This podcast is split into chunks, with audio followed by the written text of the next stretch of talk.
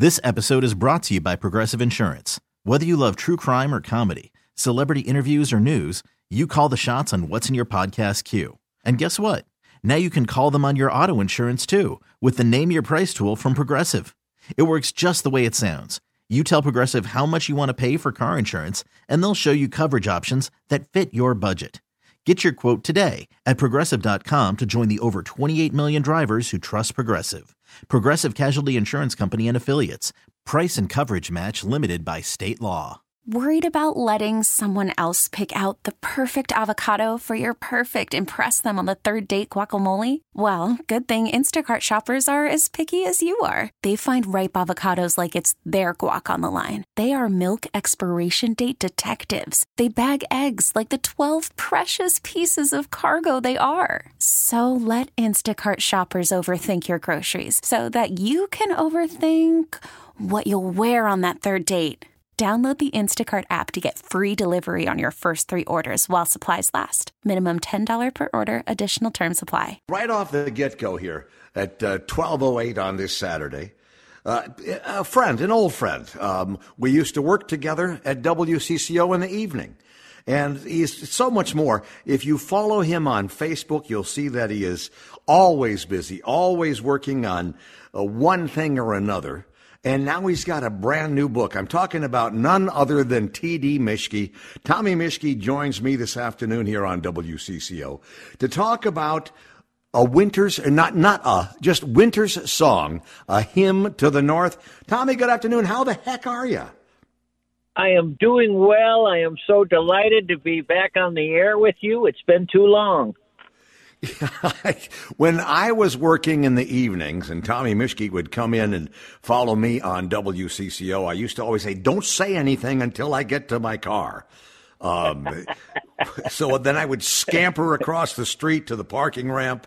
And there was more than one occasion where I had to pull over because I was laughing uncontrollably or just, uh, no, seriously, Tommy, that's that's the case. So eh, we're going to find out what you've been doing besides um, this book, but let's talk about Winter's Song, a hymn to the North. Give me the, the the, the background behind the book. Where where did the idea come from to put this together? When I was interviewing people for a living at KSTP and then at WCCO and I would be speaking with an author. I wanted to know how long it took them to write the book. And when they would say two, three, four, five, sometimes six years, I would say to myself, "Hmm, I wonder what I could spend that much time with. What what is there out there that I could live with day in and day out, month after month, year after year?" And I assumed there was nothing. And then one day it hit me. It was a winter day, and I realized, look at this gigantic thing before us, this thing called winter, this thing that's been a part of our lives here in the Northland forever, this thing that dominates the calendar, this thing that shapes, molds, and and informs our personality. When I travel the country and tell people where I'm from, the first thing they talk about is our winters. It's our identity. But I couldn't find another book that had addressed that.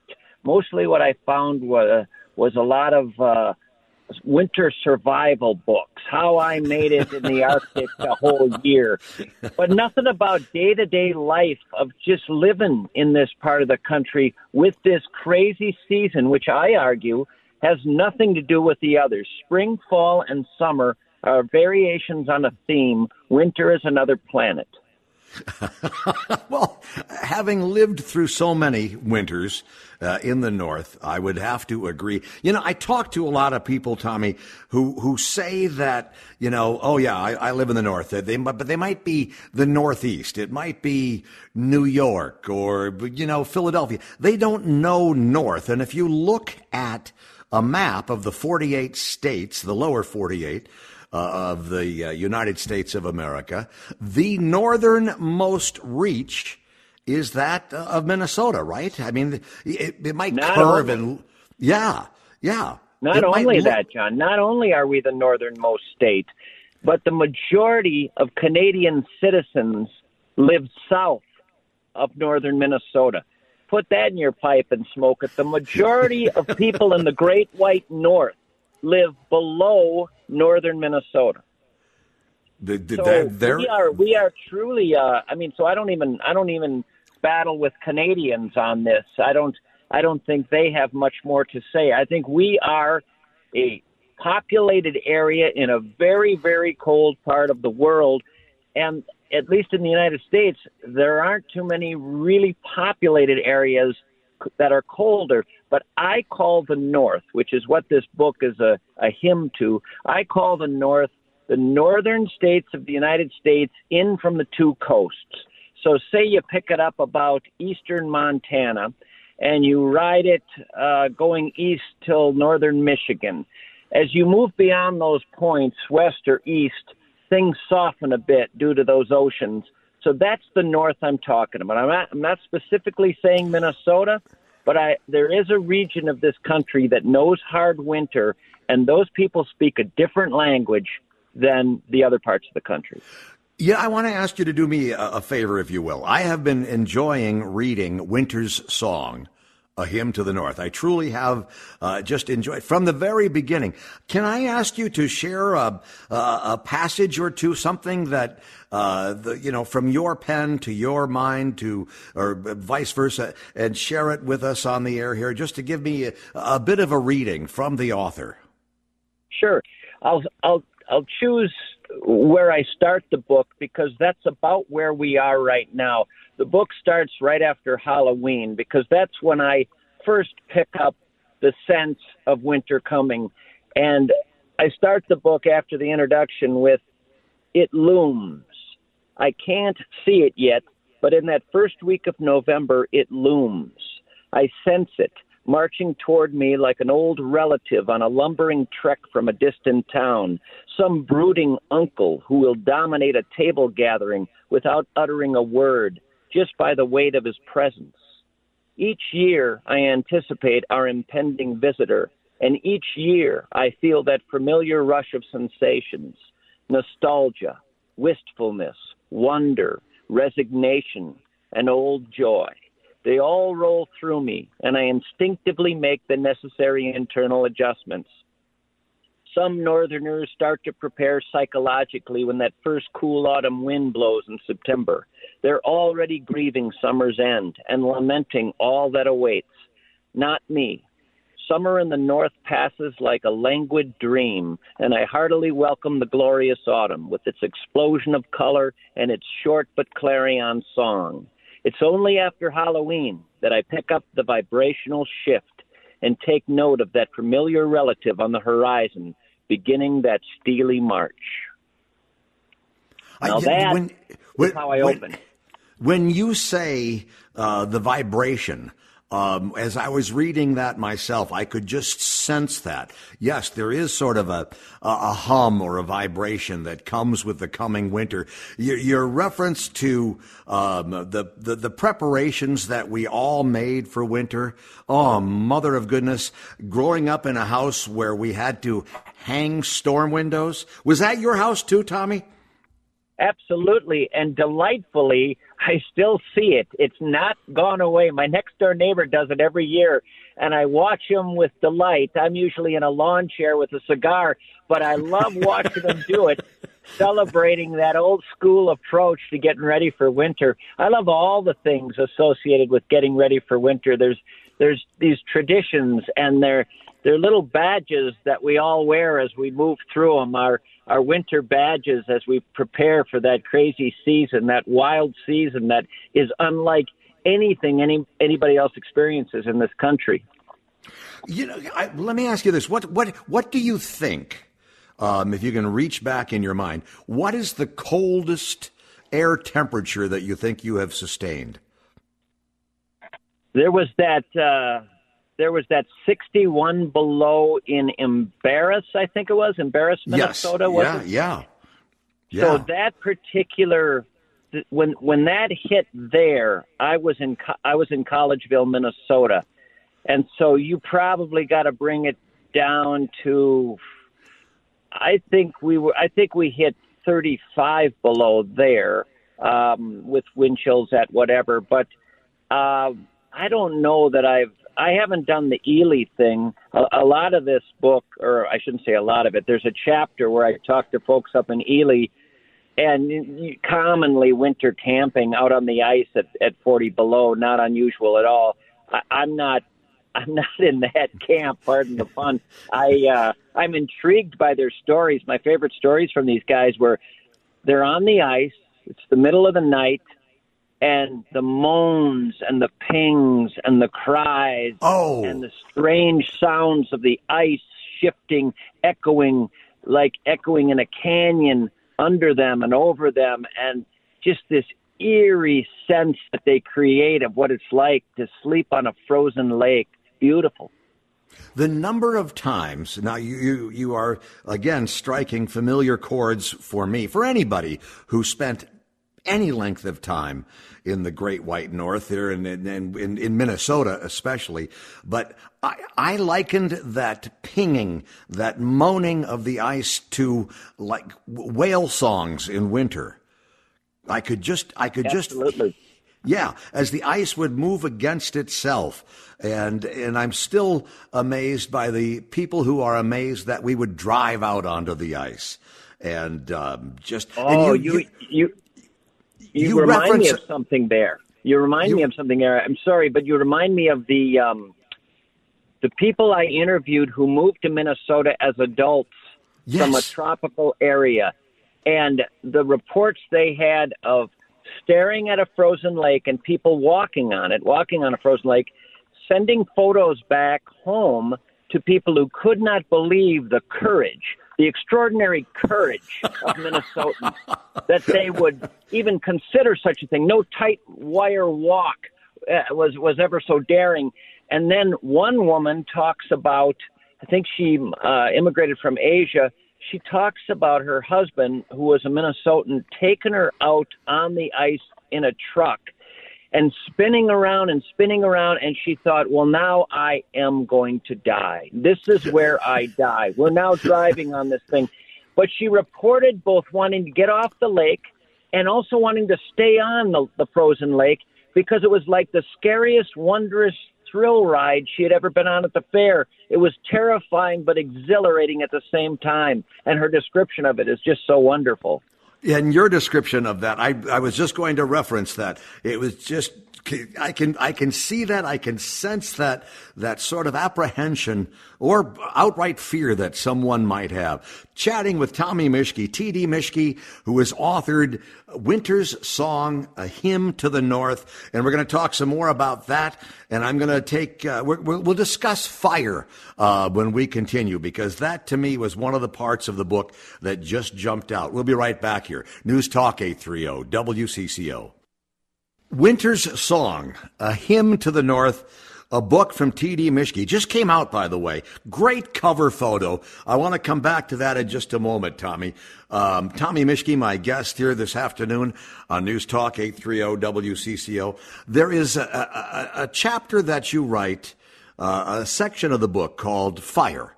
And you, there's a, a line that says, a burning fire can hold one's attention for hours. And it's one of these things, if you have ever sat, if you've spent a cold night in Minnesota and looking into a fire, whether a fire pit in the backyard or that fireplace in the living room, uh, that will eventually suck all the heat out of the house if you don't have those glass doors. Do you remember that? it's just like, oh, we can't, we can't have a fire because it'll suck all the heat out of the house when the fire goes out at night. But, you know, it, it is one of those things. I am a person who, uh, for, if I don't have access to a fireplace, I will pull up the Yule log at Christmas and pull it up on a big screen TV and watch it. I just, it's what you say about holding one's attention is, is, spot on. It, it could not be more correct. I, I make the comparison in the book to something Herman Melville said in Moby Dick. He talked about how all over the world people are drawn to water, and that you will see this time and time again where people arrive at a lake shore or an ocean shore or a pond and just stare. They just stare at it. And he tried to understand what is that? Why are we just staring at that thing? What is the power of it?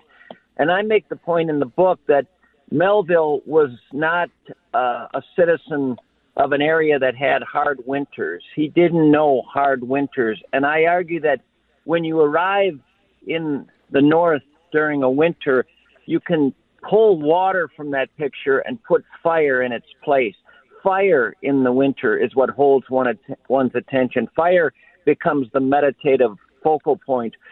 Any Minnesotan will talk about the pull of water in the summer, spring, and fall, but it loses something when it's frozen. You don't stare at it as meditatively. Now your eyes move to the flame, and the flame in winter in the north is one of the most powerful things you can look at in every way. Its color, uh, its movement, the the the smell of the wood, the sound with the winter waiting outside those windows.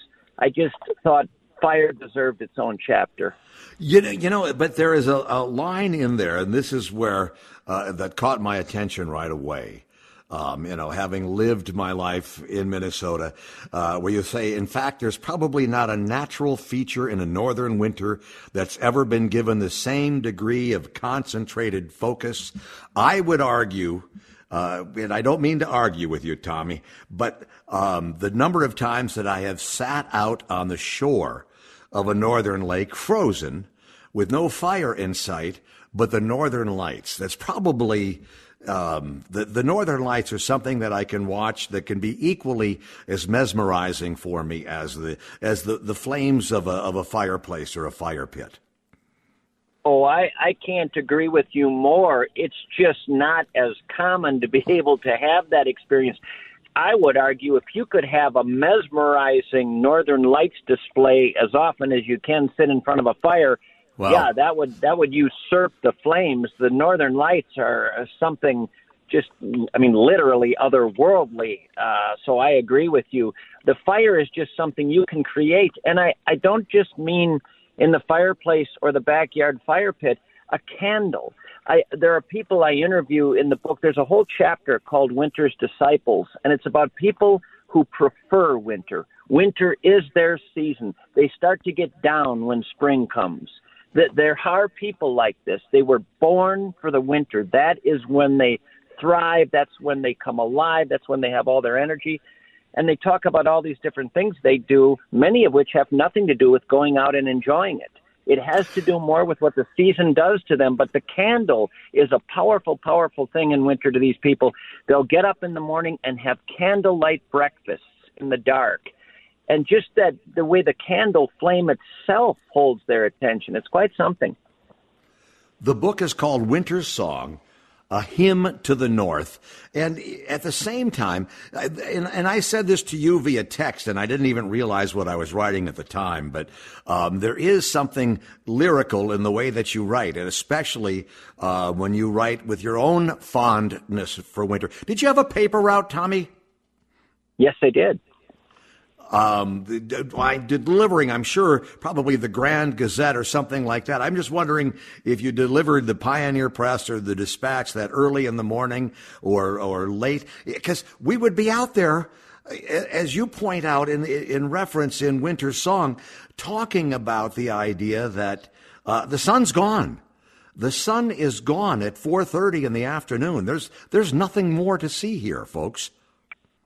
Right. Now, you could argue that that should depress somebody, but what many people told me was that the sun going down gives them permission to say it's the end of the day. And suddenly they're relaxing much earlier than they would normally, certainly much earlier than on a summer day. They talk about how there's this anxious pull on them to do something, do something, do something at five, six, seven, eight, nine o'clock in the summer because it's still light out, and they hate it.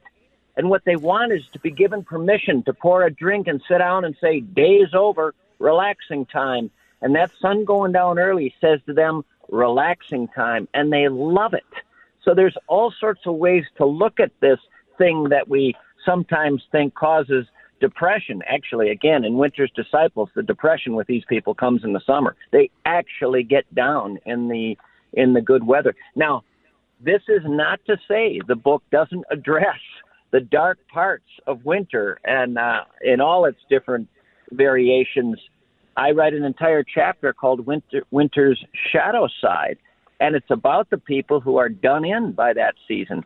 Now, I would argue with how much the season dominates our calendar that if winter truly does you in, you have got to move unless you can't. If you can't, for some reason, I understand.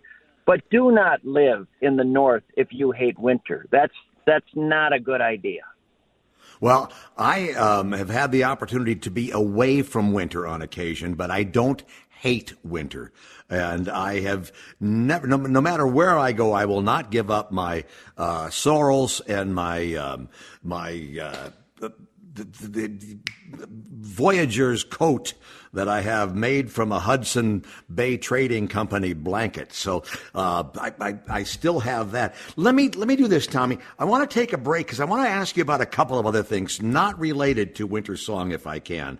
Winter Song, a hymn to the North. It's a really great book, and it's a great book to share with friends of yours who perhaps did uh, move away because they couldn't deal with it or they didn't want to deal with it anymore. So we'll talk about that and some other things here coming up, including what a couple of the things you're working on now, Tommy. Sounds great. All right, good. It is um, 1231 chatting with T.D. Mischke. Winter Song, A Hymn to the North is a brand new book from him, and we'll be right back on News Talk 830 WCCO. Chatting with Tom Mischke. We're talking about Winter's Song, A Hymn to the North, and other things. But it is amazing to me as I look down the extended forecast, it's playing out exactly as you authored uh, in the book, Winter's Song, Tom. And not a surprise because it's been happening year after year. Uh, hey, let me ask you about something else here. I, you know, see you on Facebook all the time.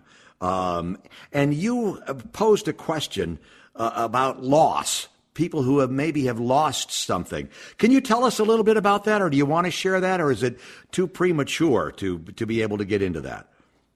No, I don't mind bringing that up, and it's something that I'm still formulating in my head, but it's related to the next podcast I put out. Before I get to that, uh, because I would be very upset afterward if I didn't mention this. I want to be sure to tell people there is a book release party for Winter's Song. I know I won't remember it when we go on to this next subject, so I want to say October 30th, the night before Halloween, there's a book release party at the Dubliner Pub on Vandalia and Cretin in St. Paul from 6 to 10 p.m. I would love it if people listening could come down to that. Again, the Dubliner on Cretin and Vandalia, 6 to 10, October 30th. I'll be there signing books, and the book will be for sale there. Want to throw that in. And if anybody's wondering, and they're going to, they'll call after if they're not calling now. Where do you get the book? I was just in Next Chapter Books on Snelling and Grand and saw it, so it's in that independent bookstore. I hope it's in all the independent bookstore bookstores out there, but I did see it at Next Chapter Booksellers on Grand and Snelling and St. Paul. Now, this other thing I'm doing, Johnny, this is for my podcast, which I've been doing for 11 years. As you know, I left CCO rather abruptly at one point in my life. I was working nights there, and I'd been in radio 22 years, and I decided it was time to just do something else before uh, before this life of mine is over. So I tried this podcasting thing, which allowed me to travel the United States interviewing people and talking to people from all walks of life, eccentrics, iconoclasts, average people who had extraordinary experiences, stuff like that. But this latest thing I'm working on, I'm playing with the idea of what we lose in life, things we have lost, and all the different ways that manifests itself. And I put out a question on Facebook saying to people, when I say lost and you think about your life, what comes to mind? And it was utterly fascinating, the responses I got. Everything from feeling lost, personally feeling lost, to the most precious thing to you that had been lost, some item, a ring your grandfather had given you, uh, uh, something that your your mother's wedding ring, something that was really important, your your dad's baseball mitt, something got lost and it meant the world to you, or in the most terrible cases, a spouse dies and a person just feels utterly lost, just lost, having no idea who they are anymore, without being in relation to this person, how they face life, what life is now without them.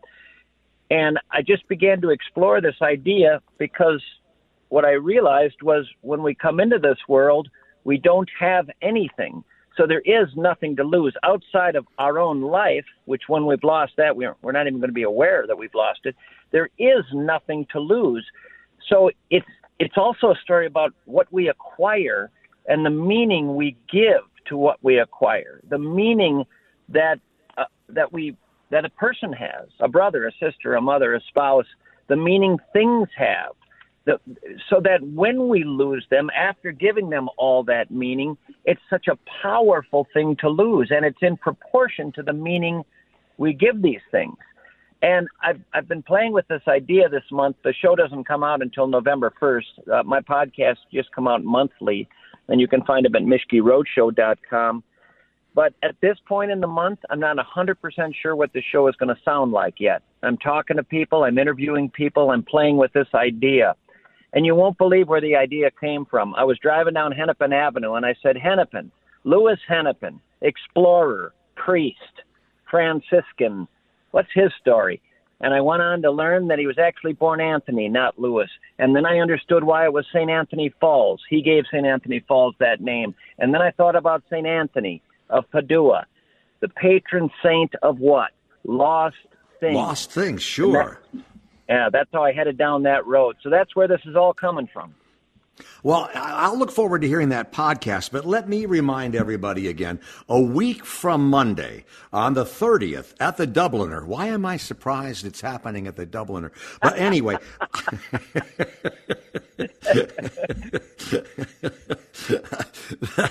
that, uh, Tommy Mischke, I'm, I'm assuming you're going to be signing books at this release party, right? For people who uh, step up and would like to get a copy of Winter Song.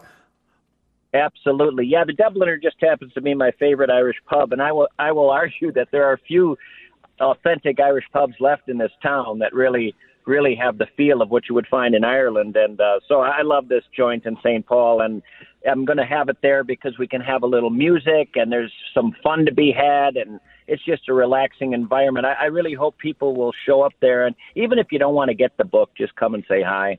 What time does it start? What time do you start this again? I'll be there at 6 p.m. and sticking around till 10. Oh, well, wonderful. Hey, Tommy, I look forward to having a chance to chat. I know that while you are working on your podcast, you take some time and you, you travel from here to there. I hope that um, you will keep in touch with me, and when you travel my way, uh, we will make a point of getting together. I would be happy to host you uh, as you continue your travels on down the road. Johnny, not only will I show up at your place just for a chance to give you a big hug and BS with you, just the fact that you're offering me a free bed, golly, I'm, I'm there, brother. okay, well, you got it. I, I right. said it, so you got it. Hey, again, um, Winter Song a Hymn to the North. You can find it at independent bookstores all over the place. I got mine online, and I uh, just because it was just the easiest way for me to get to it. But the Dubliner, yeah. a week from Monday, on the 30th, uh, from 6 until 10, Tommy Mischke will be down there and um, with, with his good friend, uh, Mr. Jameson. I'm sure will be standing not too far away, right? yeah, that's right. He'll even be signing books. there you go. Hey, take care, Tommy. Thank you for joining me this afternoon here as I get this chance to fill in for Shaletta. You have a great weekend and uh, and good luck with the book. Keep in touch. I you better or I will hunt you down. Thank you, Johnny. I appreciate it. I hope to talk to you again soon. You be well. All right, take care. This episode is brought to you by Progressive Insurance. Whether you love true crime or comedy, celebrity interviews or news, you call the shots on what's in your podcast queue. And guess what? Now you can call them on your auto insurance too with the Name Your Price tool from Progressive. It works just the way it sounds. You tell Progressive how much you want to pay for car insurance, and they'll show you coverage options that fit your budget. Get your quote today at progressive.com to join the over 28 million drivers who trust Progressive. Progressive Casualty Insurance Company and Affiliates. Price and coverage match limited by state law. Audacy is giving you a chance to win a trip to London to see Taylor Swift at the Eras Tour. It's Tay in the UK. Hey, it's Taylor. Just download the free Audacy app, log in and listen to a participating station for a minimum of 60 minutes to get your daily entry. And you could win a chance to fly off to London with three friends and see Taylor. I can't wait to see you at the Eras Tour in London. For more, go to audacy.com slash Taylor. Tay in the UK. on the Audacy app. Thanks to Republic Records. This is a national contest.